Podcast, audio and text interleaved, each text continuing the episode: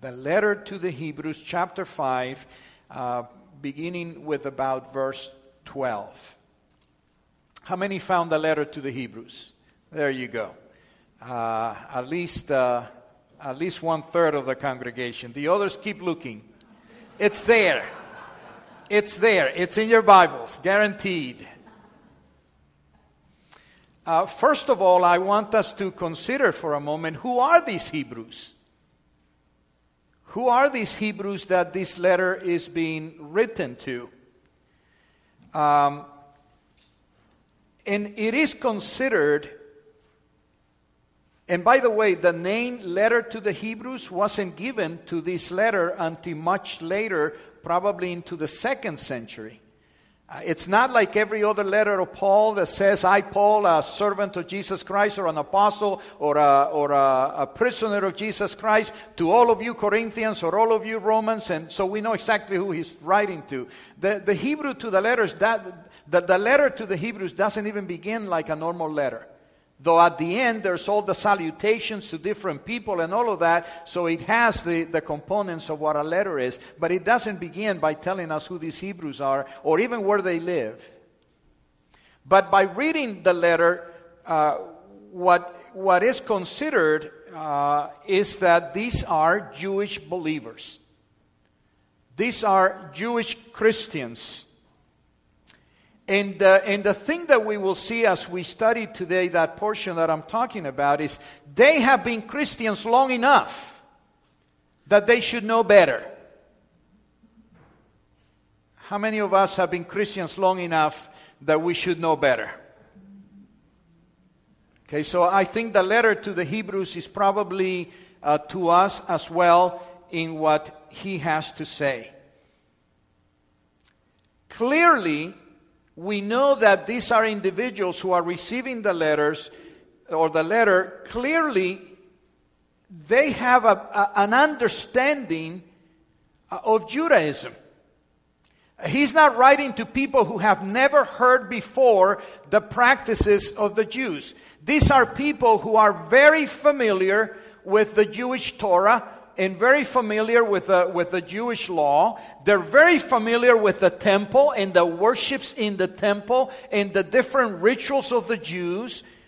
And so these Christians that should have left some of those things behind are now uh, uh, Christians. But, but we know that they, the people that he's writing to, are people that are very familiar with all of these things with the tabernacle, the original tabernacle, and very familiar with the Levitical practices of worship, the priestly practices of worship.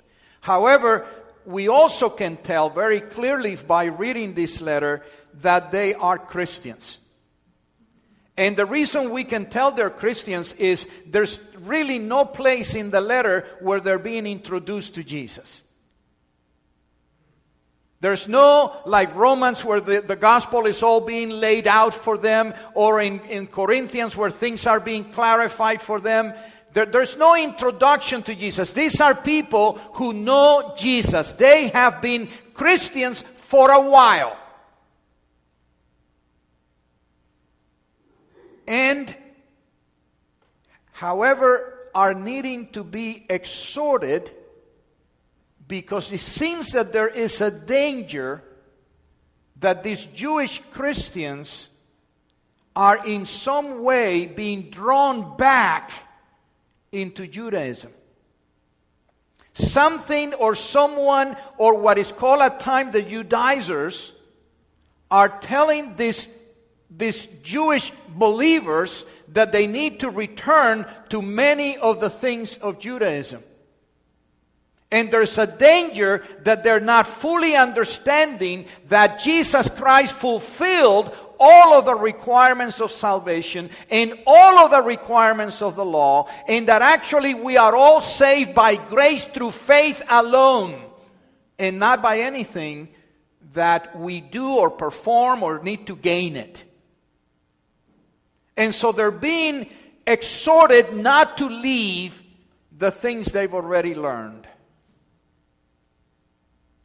In fact, uh, I looked up in one of my commentaries something about who these people are, and let me just tell you a little bit of what this commentary primarily said. He says, Since their conversion, they have been exposed to persecution. But while they had had to endure public abuse, imprisonment, and the looting of their property, they had not yet been called to die for their faith. They had given practical evidence of their faith, yet their Christian development had been arrested. Instead of pressing ahead, they were inclined to come to a full stop in their spiritual progress, if not indeed, indeed to slip back to a stage which they had left behind. These are who these Jewish Christians are who are receiving the letter to the Hebrews. And as we renew our commitment today, and, and as we renew our covenant uh, with our God, uh, we need to consider some of these things that are being said or told to these, to these believers, to these brothers and sisters of ours from many, many, many years ago. But I, I think this letter speaks to us because it certainly speaks to me. And I think it speaks to all of us as if we were these Jewish believers. We are indeed Gentile believers. But I think we have some of the same issues where we want to have one foot with Christ and the other foot in our previous old life or in the world in which we live. And I want to share with you in particular uh, three things uh, in this passage from chapter 5, beginning with verse 12 he, first of all, he says to them, By this time, you ought to be teachers. By this time, you ought to be teachers. What's this time? Well, primarily, he's not pointing to a particular time, but he's pointing to the fact that you've been Christians for so long. You've been Christians for so long that by now you should all be teachers of the gospel. Instead, you still need to be taught the ABCs of Christianity. Is that speaking to any of us? We've been coming to church for the longest time. We've called on the name of Jesus for a long time, and we seem to still be needing Instead of us being teachers of the new believers, it seems that we ourselves still need a teacher to take us back to A, B, C, D, E, F. Okay? And I, I, think it's imperative that we seriously look at this. See, uh, Reverend Tony is not the only one that can sing.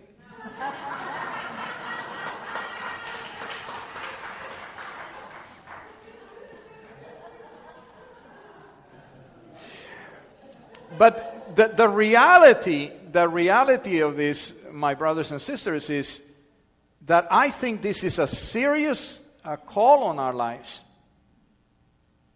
That some of us can say, I've been a Christian since I was a young person. I've been a Christian for 10 years. I've been a Christian for 20 years. I've been a Christian all my life. And he is saying, by this time, you ought to be teachers. And yet, it seems that you still need someone to teach you the rudimentary principles of Christianity. In other words, when are you going to get it? When are you going to get it? In fact, he begins to talk about milk. That we need to be fed with milk because we cannot handle the solid food. And the language that he, as you read there, the language that, that it speaks about, it speaks about us being infants or those who he's writing to. He's saying, You are infants when you should be by now, you should be mature in the faith. You shouldn't be vacillating. One day you're one way, one day you're another way. With one group of people, you are a solid, mature Christians. Then you meet with other friends and you are abandoning all and behaving like you have no faith. He says, When are you going to get it? When are you, going to grow up into maturity that is required in the church? I mean, it's okay for a new believer to begin to stumble. It is good, it's okay for a new believer to have a lot of easy, simple questions. How is Jesus the Son of God? It's simple to say, well, how did, how did the nativity occurred? It's simple to talk about, well, you know, I haven't yet quite gotten rid of my sin. But it's not right for a mature believer to still be struggling with those ABCs. Amen? So he says,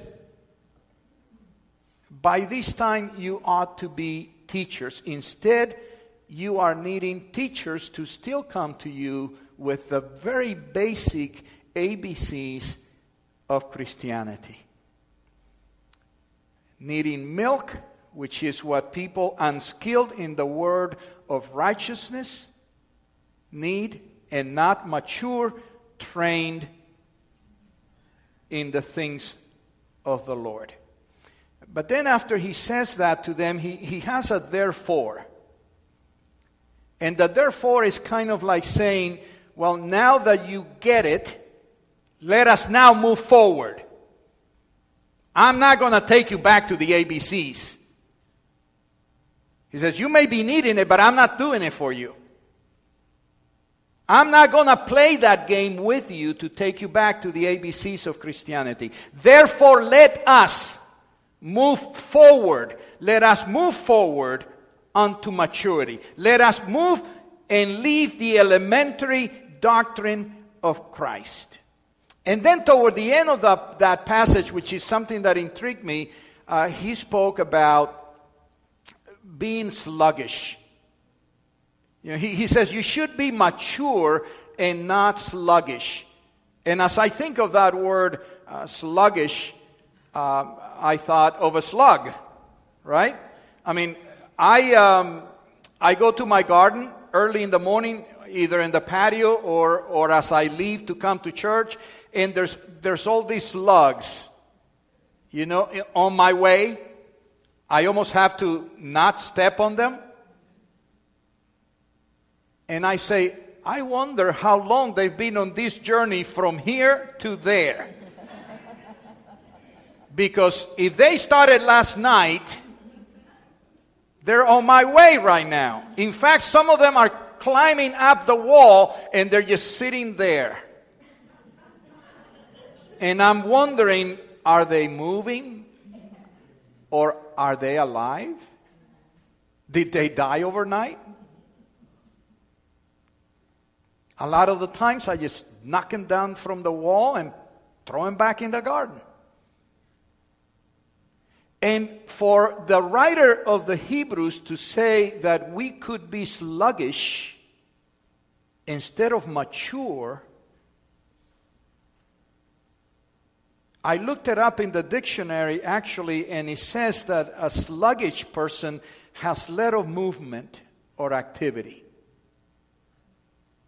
It's slow and inactive, lacking alertness, vigor, or energy, inert or indolent, slow to perform or respond to stimulation, a lazy person. That's a sluggish person. And then the question is Christians, how long will you remain sluggish? How long will it take you to go from the ABCs to becoming teachers? How long? What does it have to take? Are we, as teachers and preachers, teaching you so little, so milky, that you remain infants? Is there not a challenge in the Word of God for all of us to move forward? And then the writer says that we need to move on to maturity, away from sluggishness, not laying again a foundation of repentance from dead works. we should have learned already as believers what are the things that are right to do and wrong to do. Aren't we? I mean, do we have to teach you again that adultery is wrong? Do we need to teach you again that stealing is wrong? Do we need to teach you again that gossip and lying and not being loving and not preaching the gospel and not being a Christian in the world is the right thing? Do we have to teach that every Sunday until we get it? He says we need to move away to maturity and not return to laying again the foundation of those things we need to repent from. It is time that we repent from them and move away from those actions. Just because I don't see you doing it doesn't mean God doesn't know the truth of what you're doing. And ultimately, your answer is not to me, I'm a fellow pilgrim. Your answer is to Almighty God. Do we need to teach repentance again and again and again until you get it? Is what the writer is saying. Do we need to lay again the foundation of repentance of, of dead works that lead to nothing? Number two, he says, should we have to lay again the faith toward God? I mean, there are things and mysteries in the Word of God that we all need to continue to wrestle with.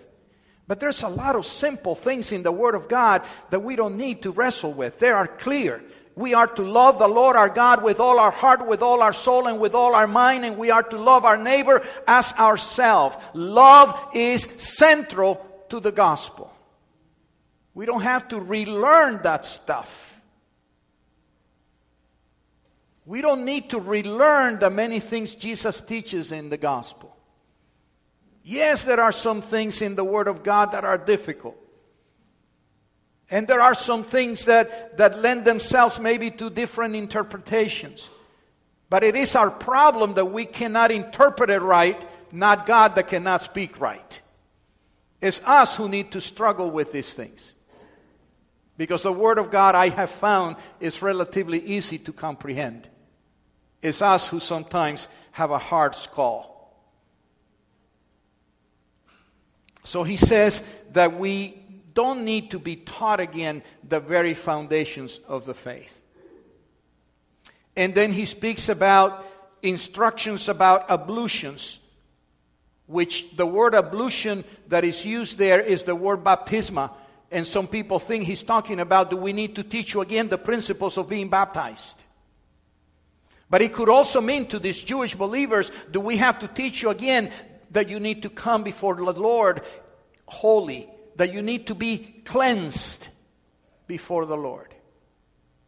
He says, Do we have to teach you again the principles of laying on hands?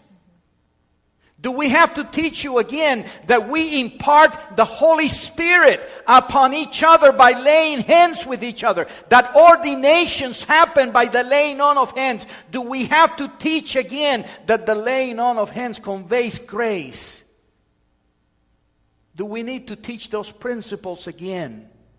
That we pray on the sick and we lay hands and God works through the laying on of hands. That there's power he says, Do we have to teach you again about the resurrection from the dead? Have you, are you willing to go back into Judaism and abandon what Jesus has accomplished? Don't you take seriously that it is through Jesus Christ that we go to the Father's house? That He is the only way to the Father, that there is no one else that can die and would have died for you, that no animal sacrifices can take away your sins forever, that only the death of the Messiah, the death of Jesus Christ, forgives and and, uh, and, and, atones for all of our sins? Do we have to teach the basics of the cross all over again for you to get it? It should already be solidly firm in your hearts. Should we have to teach to you again eternal judgment? Just the mention of it should scare the daylights out of us.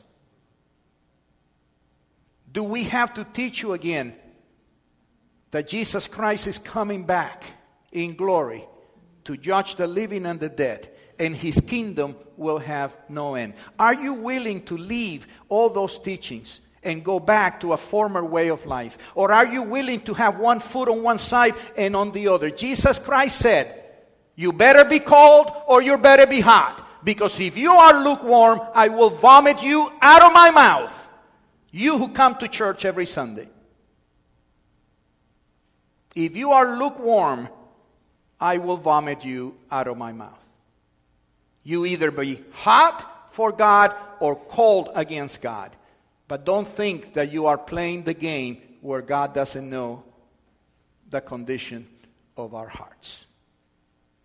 Do we have to teach this all over again? Again, new believers, I don't want you to feel like, oh my God. New believers, listen, you are, you ask the questions. Don't worry if your question seems strange. We are here to answer. But to those who have been Christians for a long time, we ought to be the teachers and not go back to be needing the ABCs.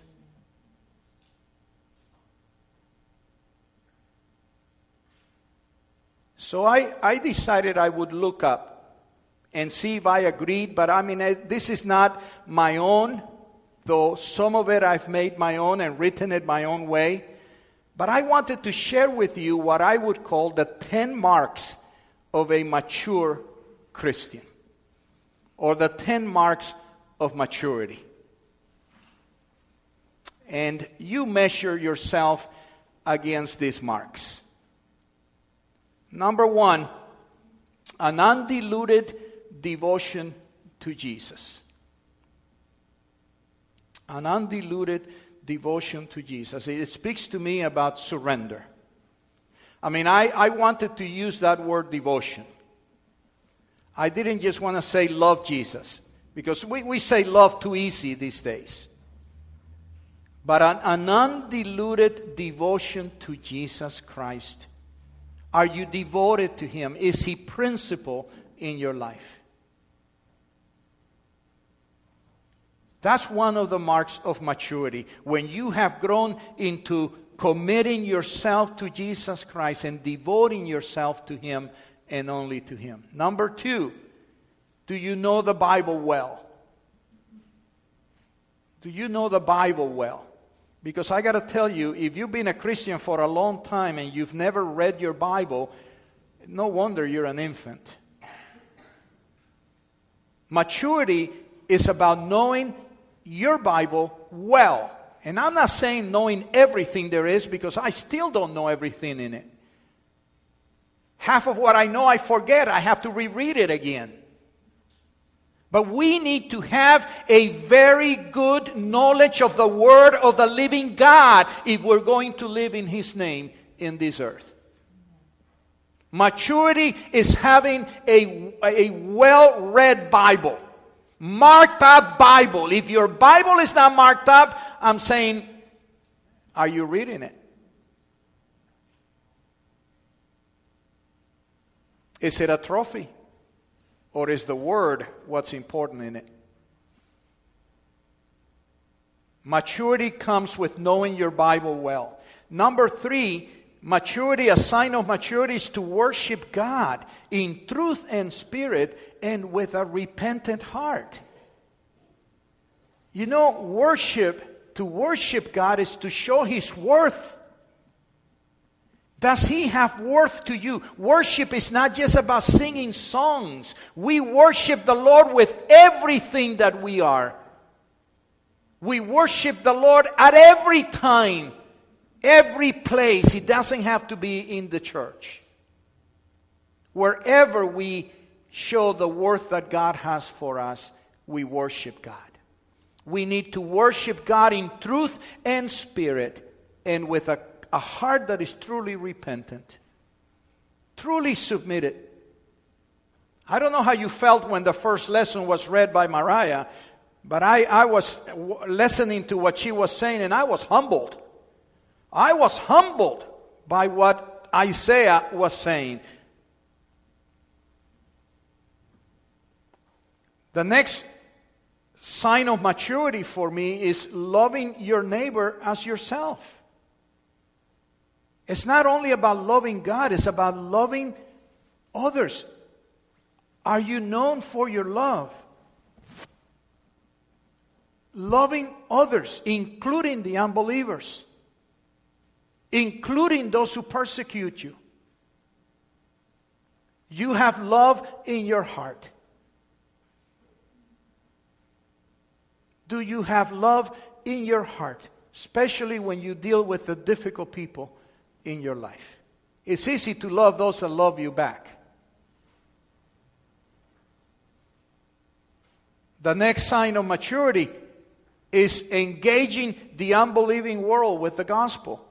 I mean, when you are matured, you, you're not hesitant about sharing the gospel with other people. You know your word, you're devoted to Jesus, you love those that are lost, and you want to engage the world with the gospel. You want to talk about it, you want to share it, you want to bring people into the kingdom of God. You're not silent. You're not secretive. You are open and sincere that this is your faith. It's a sign of maturity. The next sign of maturity that I, that I thought about is are you aware of a personal call? And I, I put it in, in, in quotes. Do you have a call in your life? Have you come to the point of saying, I am not just a bench warmer or a pew warmer? I have a calling from my Father in heaven to be active in service in His holy name. Is there a calling in your life? A calling that you cannot say no to. That's a sign of maturity. When you know that God has something for you and you need to step up to it. The next one is a mature person is merciful and generous. Uh, you know, much mercy has been shown to us, much generosity has been shown to us. And we need to be merciful and generous towards other people and not self centered. It's not about me, it's through me. It's through me. How can God use me to others' lives? Merciful and generous. Next, I thought a sign of maturity is someone who appreciates that suffering is part of faithfulness. In fact, someone has says if you're not suffering for Jesus, you're not showing Jesus very much. If you're not in some way being challenged, if you are not in some way being opposed, then nobody really knows that you are a believer because it's not showing. Appreciates that suffering is part of faithfulness.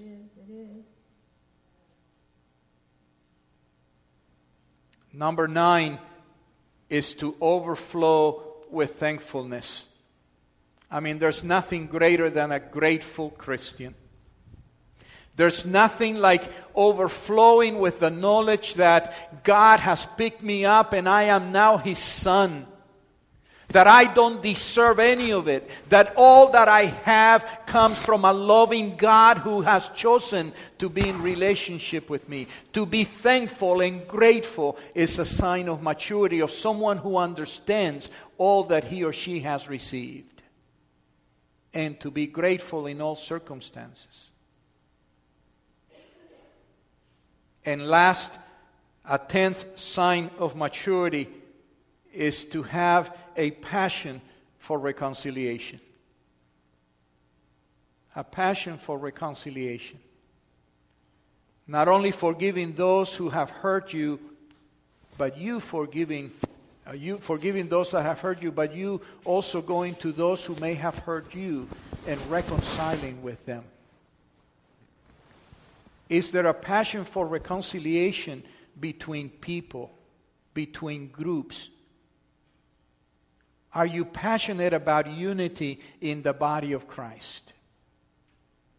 A sign of maturity is to, to have these things visible in our lives. And so the question again is how long have you been a Christian and where are you in your maturity in Christ? Are you still needing to be taught these things? And there may be one or two of them that we may have struggles with and that we're working through. And that's fine. I don't think we ever accomplish all of them and say, I am now matured. I think maturity is a process, and there are times I take a couple steps back and I have to re- retell myself, wait a minute, the Lord has asked that of me, and I, I, I need to do it, and I need to go back to, to doing what I'm supposed to do. Don't focus on this, don't focus on that. Keep your focus on Jesus Christ. If you focus to the left, you'll get depressed. If you focus to the right, you get too exalted. Just focus on Jesus. Just focus on Jesus. Because at the end of the days, it is He who is my judge, He who is my Lord, He who is my master, and nobody else. And by the end of my life, the only one I need to render an account to is my Lord and Savior, my God, Father, Son, and Holy Spirit, and nobody else. My ministry will not be measured whether you like me or not. My, my ministry will be measured by whether God says to me in my days, my end days, well done, good and faithful servant. That's all I'm after. Well done, good and faithful servant. Let me tell you, I like to be liked as much as anybody else. But my eyes need to be focused on Jesus and only Jesus Christ because that is a sign of maturity. This is not a career, this is a calling. As we as we are about to to come before the Lord and say, I believe. I want you to consider this that these Hebrew Christians heard in this letter. By now, you should all be teachers. Instead of needing to be constantly reminded of the ABCs of the Christian faith. You get it? Is this word for you today? I hope it is because it is for me. It is for me. It is for me. I don't want to be sluggish or slow or unattentive. I want to work through my issues in life, my relationships, I want to work through unto maturity, that I may please my Father who is in heaven. You know what you need to repent of. You, need, you know what the calling in your life is. So step up to it. Amen? Amen. Stand with me, please.